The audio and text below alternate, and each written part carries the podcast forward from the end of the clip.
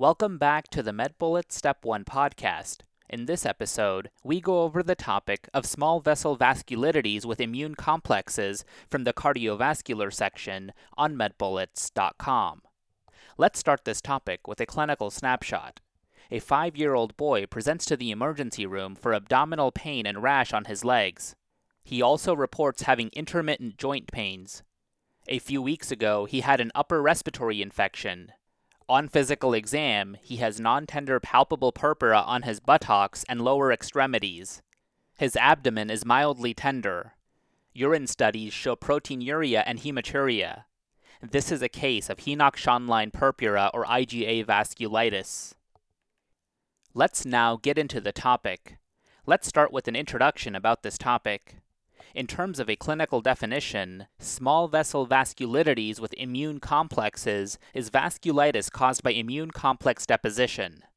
In terms of the pathogenesis, circulating antigens induce antibody formation, and the antibodies then bind to antigens, creating immune complexes. The immune complexes then deposit in small vessels, activating complement and causing a vasculitis. The general clinical features include palpable dark red or purple purpura, it may itch, burn, or be non tender, and it may ulcerate. In terms of diagnostic studies, most cases are diagnosed clinically, but a biopsy may be needed. Direct immunofluorescence would show deposition of C3, IgM, IgA, and or IgG. Let's now discuss cryoglobulinemic vasculitis in more detail. In terms of a clinical definition, this is a small vessel vasculitis caused by mixed cryoglobulins affecting the skin, peripheral nervous system, and kidneys. It is associated with hepatitis C virus infection and occurs in adults. In terms of clinical presentation, it would present with peripheral neuropathy, skin involvement, joint pain, renal involvement, and no gastrointestinal symptoms in contrast to Henoch-Schönlein purpura.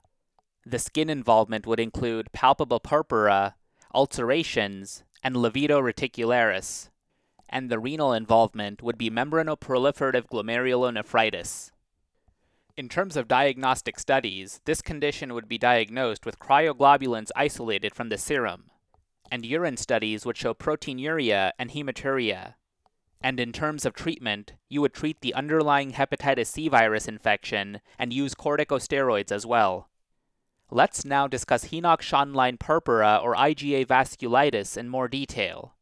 In terms of a clinical definition, this is an IgA mediated small vessel vasculitis that often follows an upper respiratory infection. This occurs especially with group A streptococcus or parvovirus B19 infection. It occurs mainly in children. In terms of the clinical presentation, you would notice a triad of non tender palpable purpura on the buttocks and lower extremities that may ulcerate, arthralgias, and colicky abdominal pain. You would also notice constitutional symptoms and hematuria. In terms of diagnostic studies, you would use urine studies, direct immunofluorescence, and histology. Urine studies would show proteinuria and hematuria, Direct immunofluorescence would show IgA deposition in the small vessels on direct immunofluorescence, and histology would show IgA deposition in the small vessels on staining. Note that histology would also show leukocytoclasis. In terms of treatment, this typically resolves spontaneously over time. You could also use angiotensin converting enzyme inhibitors or ACE inhibitors, and these are indicated for persistent proteinuria, which may result in end stage renal disease or glomerulonephritis. Okay, so now that we've gone over the major points about this topic, let's go over a few questions to apply the information and get a sense of how this topic has been tested on past exams. First question An eight year old girl is brought to the physician by her parents due to a new rash on her feet and legs. Her parents noticed the rash one day ago, and the child has also been complaining of joint pain and abdominal pain. She has no chronic medical conditions and has not been traveling or spending time outdoors recently.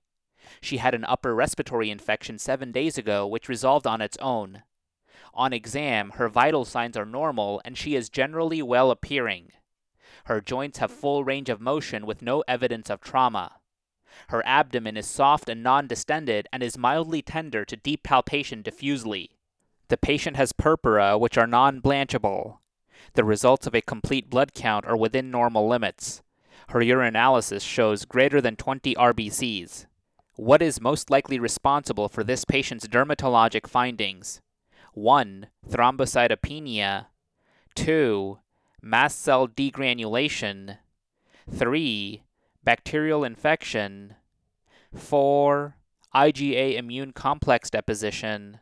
Or 5. Venous stasis.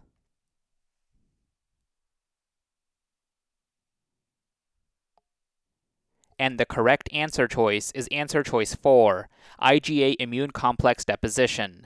This patient is presenting with signs and symptoms of Henoch-Schönlein purpura, or HSP, a small vessel vasculitis that classically occurs in children one week after a viral respiratory illness. HSP is caused by the deposition of circulating IgA immune complexes in small vessels. In this vignette, the patient's history of a recent upper respiratory illness and her presenting symptoms are important clues to identify HSP. Purpura are purple colored spots on the skin that are caused by microvascular bleeding. They can be caused by a wide range of illnesses, including immune thrombocytopenic purpura, bacterial illnesses such as Neisseria meningitidis, vessel fragility in the elderly, or venous stasis. The features of this patient's presentation that are critical to the diagnosis include her abdominal pain, arthralgia, and hematuria. In HSP, circulating IgA immune complexes secondary to resolving respiratory infection deposit in small vessels of the skin, GI tract, kidney, joints, and sometimes lungs. Therefore, patients may present with multiple complaints across these organ systems. Let's now review the incorrect answer choices. Answer choice 1 Thrombocytopenia can be a cause of purpura. Platelets are important in the clotting process, so deficiency of platelets can lead to bleeding of small vessels, resulting in purpura. The normal complete blood count in the patient rules out this option. Answer choice 2, mast cell degranulation is incorrect because urticaria or hives are caused by mast cell degranulation. Unlike the rash described in this patient, hives are red, raised, and blanch with palpation. Answer choice 3, bacterial infection, is incorrect. Blue or black purpura can be observed in N. meningitidis and Streptococcus pneumoniae, but these patients typically are toxic appearing with high fevers, hypotension, and may progress to disseminated intravascular coagulation. And finally, answer choice 5, venous stasis can result in purpura. This is typically observed in elderly patients and is associated with obesity and a sedentary lifestyle. In summary, Henoch-Schönlein purpura occurs in children approximately one week after a viral respiratory illness. It presents with purpuric rash of the lower extremities and buttocks, abdominal pain, arthralgia, and hematuria. Next question. A three year old male complains of abdominal pain following an upper respiratory infection. On physical examination, you notice a palpable purpuric rash seen on the lower extremities. Which of the following is most likely involved in the pathogenesis of this patient's disease? 1. IgA, 2. IgE, 3.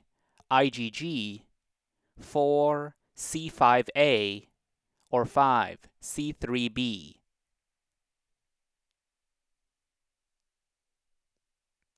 And the correct answer choice is answer choice 1, IgA. This patient is suffering from Henoch-Schönlein purpura or HSP, the most common childhood form of systemic vasculitis. In Henoch-Schönlein purpura, IgA immune complexes are deposited in small vessels, resulting in palpable purpura. Patients with HSP classically present with joint pain, a skin rash on the buttocks and legs, and GI symptoms including intestinal hemorrhage, abdominal pain, and melena. Additionally, HSP is associated with IgA nephropathy or Berger's disease, which presents as a nephritic syndrome and is characterized by mesangial IgA deposits. Let's now review two citations related to this topic. In the first citation, as reviewed by Reamy et al., HSP is a quote, acute systemic immune complex mediated leukocytoclastic vasculitis.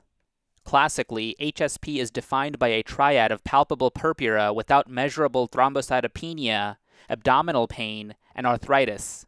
The presentation of HSP is often preceded by an upper respiratory illness. In the second citation, Watson et al. performed an epidemiological cohort study of HSP and found an incidence of 6.21 cases per 100,000 children per year.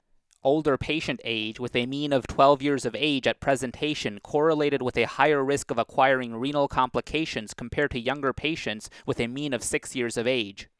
As a screening tool for renal complications, a normal urinalysis on day 7 had a 97% negative predictive value that a particular patient would not develop renal complications. Let's now review the incorrect answer choices. Answer choice 2, IgE, mediates anaphylactic or type 1 hypersensitivity reactions. Answer choice 3, IgG, is the main antibody in type 2 hypersensitivity reactions, and note that IgG crosses the placenta and provides infants with passive immunity. Answer choice 4, C5a, is a component of the complement system that is chemotactic to neutrophils.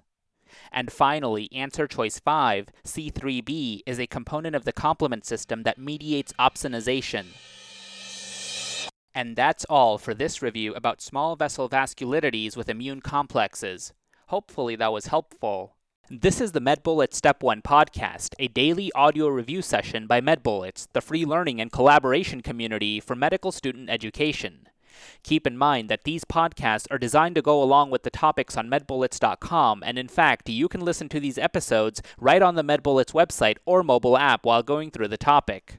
If you've gotten any value from these MedBullet Step 1 podcasts so far, please consider leaving us a five star rating and writing us a review on Apple Podcasts. It will help us spread the word and increase our discoverability tremendously. Also, if you are not already, be sure to follow MedBullets on Facebook, Instagram, and Twitter for daily high yield content. Thanks for tuning in. We'll see you all tomorrow, right here on the MedBullets Step 1 podcast.